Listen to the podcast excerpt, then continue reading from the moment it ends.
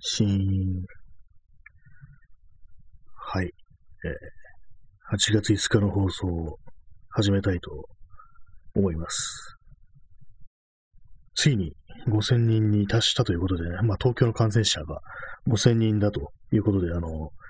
この放送の説明欄というか概要欄のところのマスクをしたこう顔文字、絵文字が、あの、まあ、ここに収まる文字数っていうのが200なんですけども、まあ、200ぴったりまでこのマスクの絵文字を並べました。というわけで、えー本日5000回、5000人突破スペシャルということで、まあ何もスペシャルと言ってもね、どこ誰でもないんですけども、まあやります。あちょっと一瞬ミュートします。はい、えー、戻りました。一瞬ミュートするって言っても一瞬じゃないですね、いつも。結構ね、長いですよね。まあいいんですけども。はい。えー、今日は誰も来ませんね。珍しいような気もします。さっきまであの、ちょっと床に転がってうつらうつらしてました、急に眠くなって、どうも私はあの毎日ね、こう、もう夜10時ぐらいってあんま元気がない、9時10時がなんかね、あんま元気ないような感じがするんですよね。どんどんこの放送を前にして、だんだんだんだんテンションが下がっていくみたいなところがね、結構あるんですけども、なんででしょうかね。まあ多分ね、あの、なんか食べると眠くなるっていうね、そんぐらいのことかもしれないですね。だからもう何もね、こう食べずにこう、放送始めるなんて方がいいのかもしれないですね。はい、えー始まりました。第89回かな、今日は。もうそろそろ100回も近づいてきましたね。まあ、この数字には特に意味もないんですけども、まあ、5月半ばから始めたこの放送も、ライブの方ですね、ライブの放送も結構続いてるなという感じですね。今のところ1日1回か2回かはやってるっていうペースで、なんかね、その根気というものを他に使えないのかってことをたまに思うことありますけども、やっぱり喋るのってそんな苦ではない。楽だなっていうのは思いますね。口を動かしちゃいいって言われて、まあ、筋トレをなんかこう、ね、ずっと続けるより楽かもしれないです。筋トレ続けるのは大変ですからね。まあ、今日もちょっとね、あとこれ終わったら、腹筋ローラーでもやろうかななんて思ってます。まあ、大してね、大してあれじゃないですけども、大体まあ、10回か20回かっていうぐらいしかやらないですけどもね、結構その筋トレってあの、ね、本当にまあ上がらなくなるまで、動かなくなるまで追い込まなきゃ、ね、ちょっと効率悪いなんていうようなこと言いますけども、私そこまでやんないですね。まあ、結構性格が現れてるというか、あんまね、そこまで、限界までこう追い込むっていうのやってたらもうすぐ嫌になっちゃうよって感じで、そこやんないんですけども、まあでも筋肉をね、太くするだとか、ね、つけるとかそういうこと考えたらやっぱりこう、ギリギリまでやっていった方が、まあそのね、超回復だなんて言いますけども、多分いいんでしょうね。まあ運動とかも全然する気になんないですね。やっぱりこういう状況だと。まあそれでもあの、外走ってる人結構いますけどもね、よくやるな、よくやるなってのは変な失礼な言い方ですけども、ね、まあそういう中でも結構、マスクしてないなっていうのね、感じの人を結構今日も見ましたね。あと、ウレンタンマスクの人っていうのも、まあまあね、東京に、東京はですね、結構いますね。10人に1人っていう感じのことをね、おっしゃってる、結構、ツイッターでね、相互の人がいて、なるほどって思ったんですけども、私の見る限りではもう少しいるかなっていう感じはしましたね。10人にもう3人ぐらいウレタンなんじゃないかなっていう気がしますね。かなり多いですね、やっぱりこう。まあ、何をね、どういう意図でそういうなってるのかわからないですけども、まあ、ね、こう、そんなに毎日毎日不織布の使い捨ててらんないよとかね、そういう人もね、まあ、いるかもしれないですけども、まあ、めんどくさいですね。私はまあ、不織布でもうなんか2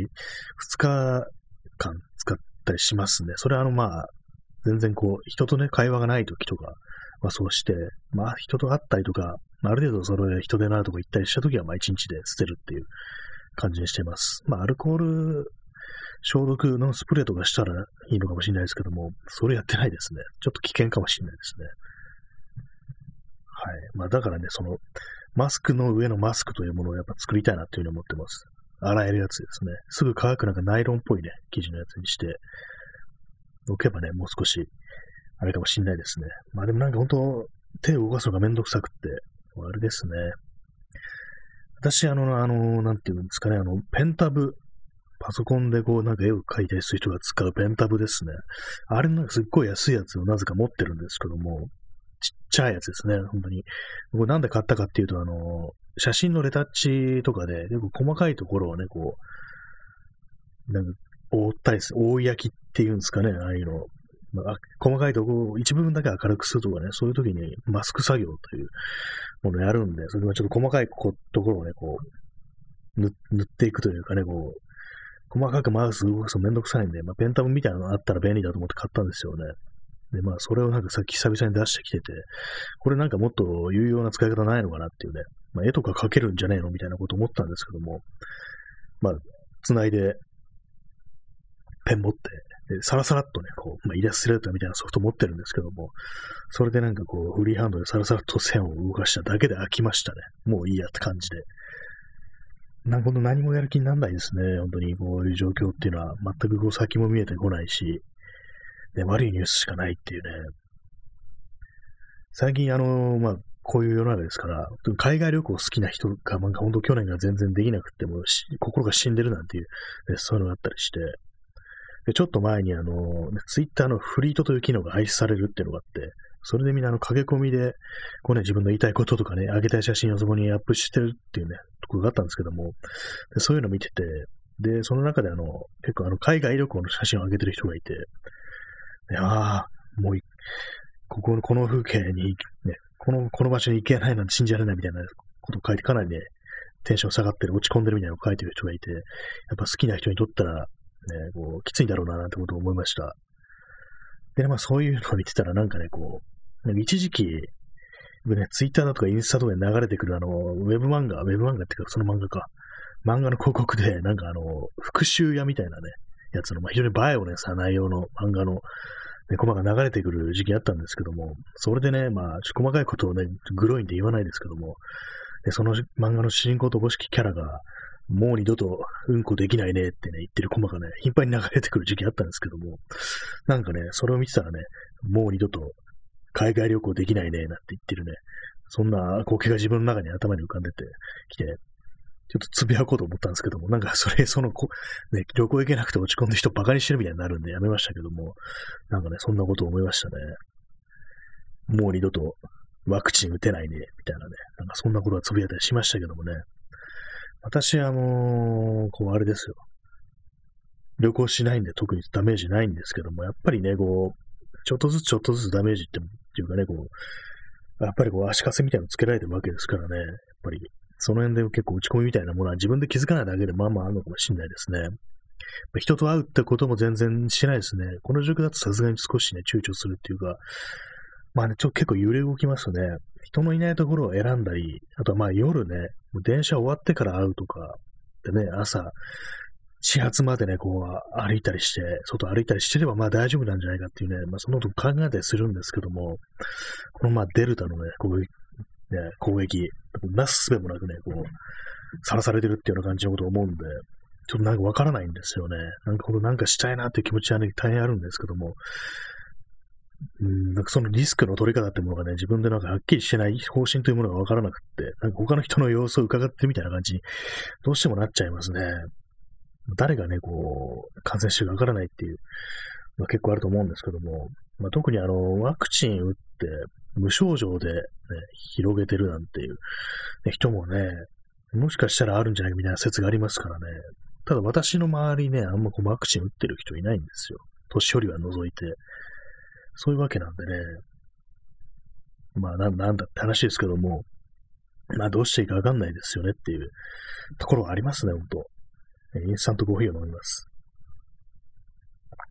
若干濃いめに作っておりますね。でもなんかこの放送人が減りましたね。今、ただいま1名の方に来てくださってるという方で、まあ大体想像がつくんですけども、いつもね、来ていただいているということでね、なんかほんと人減ったなと思うんですけども、なんかね、この状況でなんか人が減るってことはちょっと怖いような気がしますね。大丈夫かなみたいなことをちょっと考えちゃうっていうかね、体の方が大丈夫なのかなっていう、そっちの方の心配というものがね、多少出てきますね。少しね、怖くなるんですけども、なんか本当にね、こう、死ぬ人がね、いますよね。今日ニュース見ましたけども、今月入って、確か30代、50代までの中で、まあ、死んだ人がね、いると。今年、今年じゃない、今月で確か、ね、8人でしたっけ？いるっていうね。今月でもまだね、5日しか経ってないですからね、これ、このペースやばいだろうっていうね、感じあるんですけども、どうなってるんですかね。なんか本当にこういう、この状況って、なんか亡くなった人の顔が見え見えてこないですよね。あの、インドネシアとかで、まあ、ニュース見たんですけども、亡くなってるの10万人ぐらいでしたっけなんか、ちょっとすいません、適当適当かもしれないですけども。なんかね、今日ね、さらっと夕方ぐらいニュース見てたらね、10万人とか書いてあったの気がしたんですけども、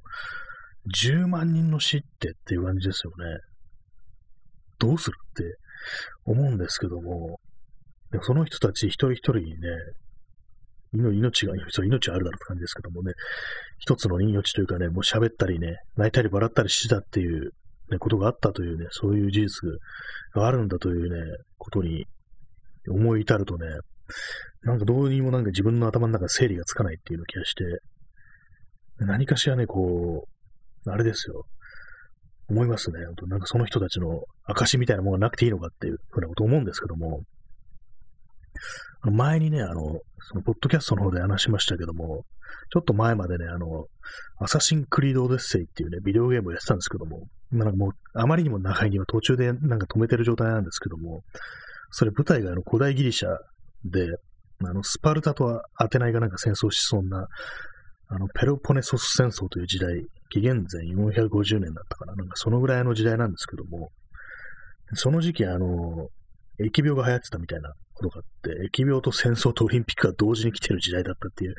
ね、偉い、偉い時代だったってことらしいんですけども、なんか微妙にね、こう、今の、あれと被ってんななんてことはね、そのプレイしながら思いましたね。オリンピックとね、疫病と戦戦争はまあ、今のところ、こっちはないかもしれないですけども、大規模な、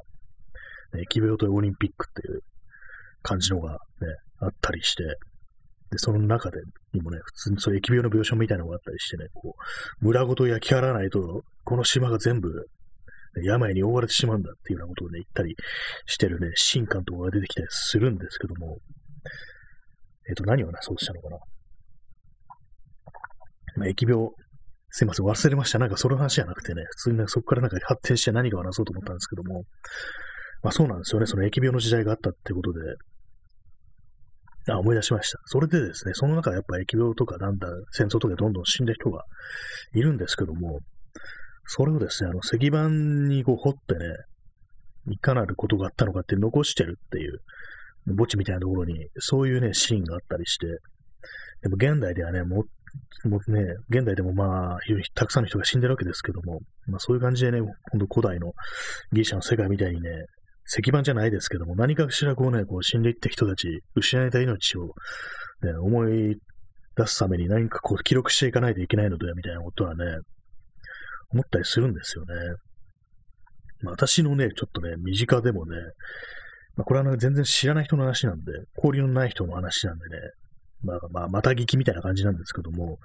まあ、ね、それこそあの自宅でこう、伏せってて亡くなったっていう人がいて、で、まあ、原因、な、なぜ、死因はわからないんですけども、まあ、この時期ね、まあ、病気らしいんですけども、病気ということしか分かってないんですけども、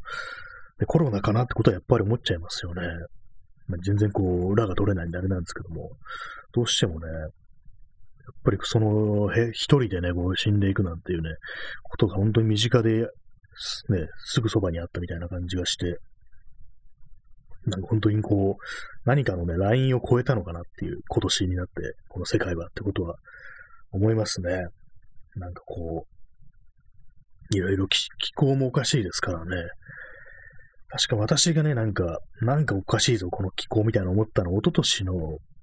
夏でしたっけ？あの、大雨がね、こう降りましたよね。台風ですね。東京でもね、相当すごいっていうような感じで、ね、雨量がすごかったんですけども、その頃からなんかちょっと普通じゃないなっていうようなことを思い始めてて、でその後ね、すごい大雨、東京大雨降った時に、あのベランダにね、私出てね、あのベランダ排水溝ありますよね。あそこになんかちょっとゴミが、埃とかね、ゴミとかね、詰まってるのを取り除いてたんですよ。そのまさにこの大雨がね、ガンガン来てる時に、なんかちょっと溢れてきたら嫌だなと思って掃除したんですよね。それやって、そういうことやってて、こう、思いっきりね、こう、びしゃびしゃになりながらね、こう、雨に打たれながら、そのゴミをかき出してたんですけども、手で。そしたら、あの、まあ、真夏にもかかわらずね、もう体ガタガタ震えてきてて、震えてきて、すごく寒いみたいなこと思ったんですよね。全然そのね、寒い時期ではないんですけども、なんか、ね、雨粒がすごく冷たく感じて、なんかこれまでね、自分の味わってきた、ね、そう、雨とか台風の感じじゃないなって、こんな風に体がガタガタ震えることってなかったぞっていう風に思って、何何かね、あの時、こう、おかしいなみたいなこと思ったんですよね。まあ、たまたまその時のね、こう、気温がなんかいつもより低かったとか、まあ、その、雨のね、こう、温度がね、低かったみたいな、雨が冷たかったみたいなね、そんなことかもしんないんですけども、何かが違うってね、その時思ったんですよね。そこからまあ毎年やっぱりおかしいですよね。去年はまあ7月ずっと雨降ってたりとかありましたからね。で、他にまあいろんなね、こう、東京以外のところではね、いろいろな災害がありましたし、ね、ね今年はこうですからね、本当対なんか、このね、なんか文明が終わりに向かってるっていうか、こう、地球というかね、自然環境が人間をこうね、こう排除しようとしてるのかなみたいなことをちょっと思ったりしてしまいますね。あまりにもこう、破壊しすぎだからっていうね、この母なる地球を、ちょっとやばいこと言ってますけども、なんかね、少し思わないでもないんですよね。まあ思うだけですけども、実際まあ、自分の頭の中ではコートを向けたなっていうふうに思ってますけどもね。何かこう、揺り戻し的なものが、大きな歴史の中で、揺り戻しみたいなものが来てるのかなっていうふうにたまに思うことはありますね。まあ、そういうわけなんでね、本当まあ、ほんとか石板とかね、どんどん作っていかなきゃいけないな、なんていうふうに思うんですけどもね。石板、ね、インターネット時代の、デジタル時代の石板ってなんだよって感じですけどもね。ネットの中のなんかどうのこうのって全然残らないですからね。本当にすぐにこう昔のウェブサイトのリンクとか切れてますし、なんかこの時の流れというものに抗える気がしないなっていうのがあって、結構私は写真撮ったりしますけども、まあ、これをどう残すかってことを、ね、考えるんですけども、たまに、いや、残んないよね、みたいなね、ことはチャッパ、やチャッパってなんだ、やっぱ思っちゃいますよね、なんか。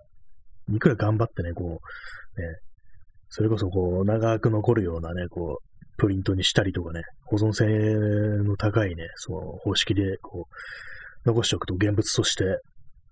まあ、そのね、デジタルに比べたら、そのフィルムとかの方がね、まあ、よっぽど長く持つなんて言いますけども、そういうこと考えるんですけども、そういうこと考えて、あの、ちょっとね、あの、採用のタイププリントとかいうね、これあの日光写真っていうやつですね。こう薬品を使って紫外線でこう観光させて、こう、紙の上に焼き付けるっていうのもあるんですけども、これはまあまああの保存性が高いなんていうふうに言われたりして、で、私もその薬品とか買ってきてね、こうやったことあるんですけども、それにしたって紙だし、ね、絶対いつかは失われるんだってことを考えると、なんかね、こう、あんまやる気にならないっていうか、ね、こう、あがいてるの無駄なあがきかなみたいな感じがして、なんかすべて何をやっても意味がないなみたいな風に最近思って、最近というかもうここ数年ですね、思ってしまってて、非常になんかこう、虚無に満ち溢れた感じでね、日々過ごしてるんですけども、何のね、こう、やっぱりこう何かをすることの喜びというものがどんどんどんどん失われてるようなっていうのがありますね。ほんで、なんていうか、こう、まあ、あれをする、これをするってのが、まあ、未来に向けだとかね、ものだとか、まあ、喜びだとか、まあ、そういうものがなくって、ただ単に現状維持するためだけに仕方なく、こうね、まあ、ルーチンとしてなんかやってるみたいな、なんかそんな感じになっちゃってしまってるなっていうのは結構あるんですよね。まあ、それどうしようもないんですけどもね。だからまあ、このね、放送もずっと、ね、1年ぐらいやってますけども、で、まあ、アーカイブも残してますけどもね、結構長い感じで、まあ、バックアップもね、いちいち撮ってたりして、で、まあ思うんですけども、そういうふうに残したところで誰が聞くみたいなね、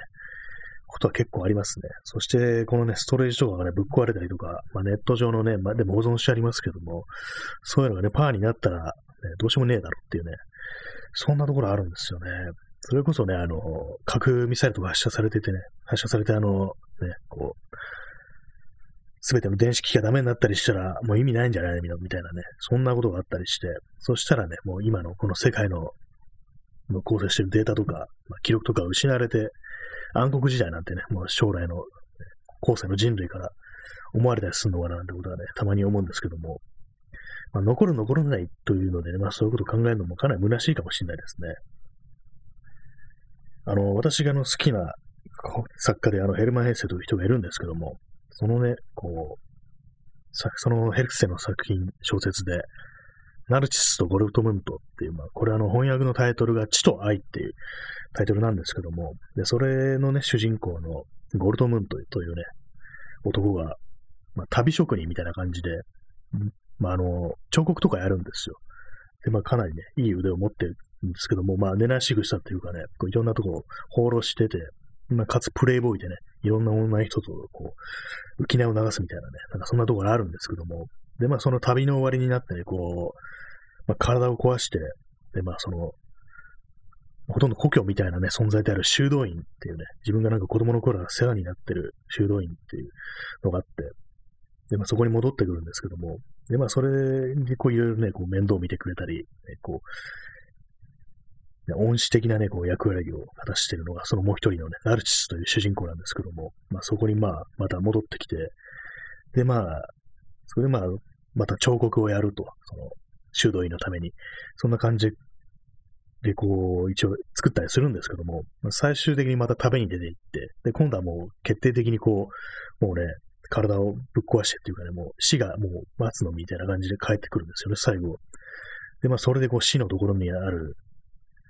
とね、ゴルトムントがその、ね、こう看病してるナルチスに、こう語るシーンがあるんですけども、そこでもう、私は今までね、こういろんな彫刻を作ってきて、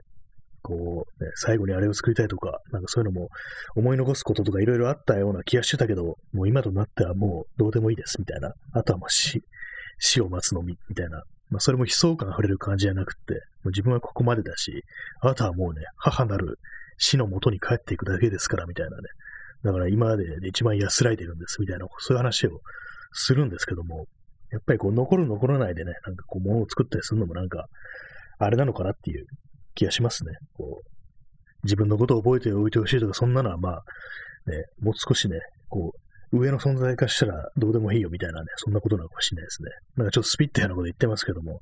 まあその大き、よりね、大きな時間の流れというものから見たら、そんなものはどうでもいいっていうふうに、まあなるのかななんてことはね、思いますね。ねコーヒー飲みます。まあだからね、結局残らないものは残んないんだから好き勝手やれよっていう、まあそういうことかもしれないですね。というようなことをね、別にまあ、そんなね、深刻ぶって考えてるわけでもないですけども、そっかみたいな感じでね、たまに思うことがありますね。まあとはいえね、こう悪いニュースばっかりこう見てると、あれですね、本当にこう、あまり、ままあ、本当にテンション上がんないですよね。ひたすらなんか加工するだけのニュースっていう感じでね、良いニュースというものは前にいつ聞いただろうみたいなことは、ね、結構思いますけどね、本当になんか想像でするニュースみたいなのがね、毎日毎日流れてきたりしつつも、なんかね、その共通のね、悪いことにね、面している、対面してるっていう感じがまあしないというか、まあ、この放送でも何回も言ってますけどもね、その、今日非常に大きなね、もう悪い出来事、ね、黒い雲がね、ここっちに向かってんのを見て、みんなでね、こう、一致団結して頑張るっていうわけでもなく、まあ、一致団結というのが、まあ、そういうところで取りこぼされる人がいるからどうこうっていうね、まあ、そういう話もありますけども、まあ、基本的にね、まあ、同じ考えの人たちでこう、まとまってこう、何かこう、ね、話し合ったりとか、そういうことをするっていうのもなく、なんかこうね、それぞれ格好、格好激激化されてるなっていうね、そういう感じがありますね。なんかこう、一人一人なんかね、こう、暗がりに引きずり込ませ、込まれてね、殺されてるみたいな、なんかそんなようなね、感じがします。はい。えー、何なんでしょうかね、この放送は。えー、今日のタイトル、シーンっていうね、で、ドクロっていう、あれなんですけども、タイトルにね、あの、死ぬの死、この漢字使えないかなと思ったけど、使えましたね。殺すがダメなのかな死は大丈夫みたいですね。なんか、前になんかね、あの、多分、殺だったか死だったかね、なんかそんなような字を使ったら、なんか大丈夫ですかみたいなね、そういう注意書きみたいなのが出てきましたね。ちょっと強い言葉が使われていますが、本当にこのまま進めて大丈夫ですか？みたいな、ね、こう、あれが出てきました。ポップアップしましたね。ね座り直します。まあ、そのような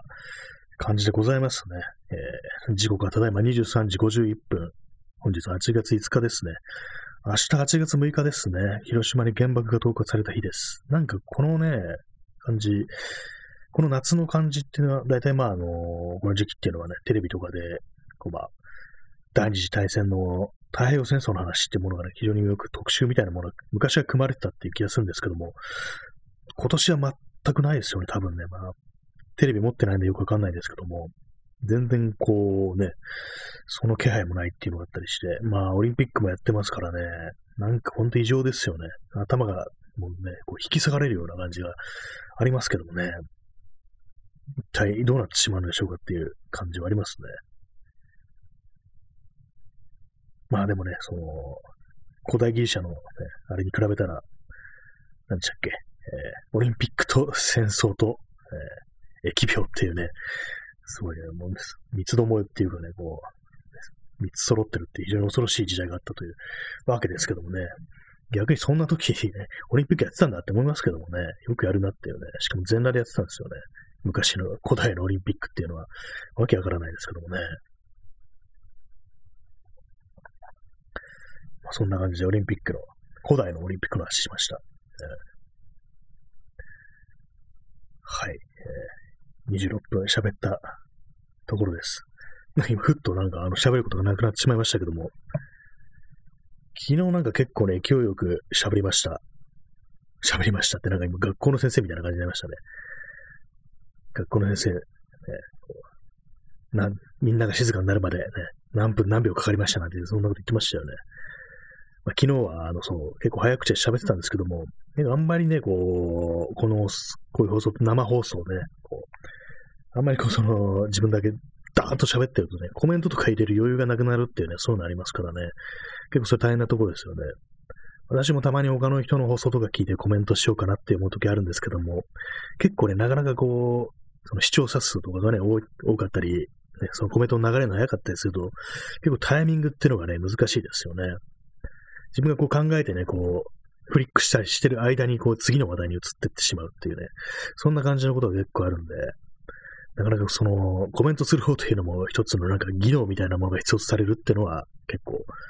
思ったりします。まあそう考えるとね、こうあまりにもこう、早口でベラベラベラベラ喋ってしまうのも、あまり良くないのかななんてことはね、思ったりしますね。まあちょっと意識的に今、ゆっくりとね、こう、喋ってますけども、普段そんなにこう、ベラベラ早口で喋るタイプではないのに、こう、でも一人でね、こう喋ってると、どうしてもその焦りみたいなのが、ね、やっぱ多少出てくるっていうところでね、こうベラベラベラベラ 喋ってしまうなんてのは、まあ、ありますね。はい、えー、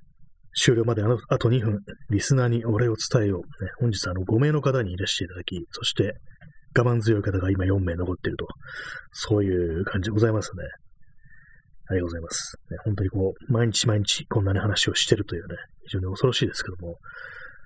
本当にね、なんかこう、自分がこう、1年もこんなことをね、だらだらだらだら喋り続けると思いませんでした。本当相当ね、同じような話をしてると思うんですけども、なんかね、そろそろでもあれですね、少しちょっと変化をつけたいっていう、ね、まあ、っていうまあ、ラジオってものはあんま変化つけようがないんですけどもね、どちらかって言ったらまあ、ね、性質としてダラダラやるものだっていうね、ような気しますけどもね、普通の一般的なラジオ番組というというのもね、なんか結構、非常に長寿のね、名物みたいなラジオ番組ってものが多いですからね、ああいうのって。本当にもう何十年とかね、中にはね、続けてるような、番組とかあったりしてね、普通の AM ラジオとかね、そういうものには。だからまあ、それもね、一つのあり方なのかなっていうふうに思うんで、これもね、このネットとはいえね、そんな気にせず、そんな感じでダラダラやっていけばいいのかなっていうふうには思うんですけども、やっぱりね、まあ、やってる本人が飽きてしまってはどうしようもないということでね、なんか少しこう、まあ、上がるような、いつもと違うようなことをやっていった方がいいのかな、っていうことはね、思います。まあでもなんかこうライブ配信になってから結構なんか硬直してるような気がしますね。なんか弾き語り、弾き語りとかね、やりなく、やらなくなりましたからね。前なんかたまに気が向いてやってたんですけど、まあ上手い下手は置いといてね、形になってるかなってないか置いといてやってましたけども、ちょっとただ喋るだけになってるなっていうのはあるんで、なんかちょっと変化が必要かななんていうふうには思っております。まあ、そんな感じで本日8月5日の放送、終わりも近くなってまいりましたけども、まあ、皆様お元気で過ごされていることを願っております。本当になんかね、病気だけは、まあ、なっちゃったらしょうがないですけども、ご無事でとしか言いようがないですね。それでは、さようなら。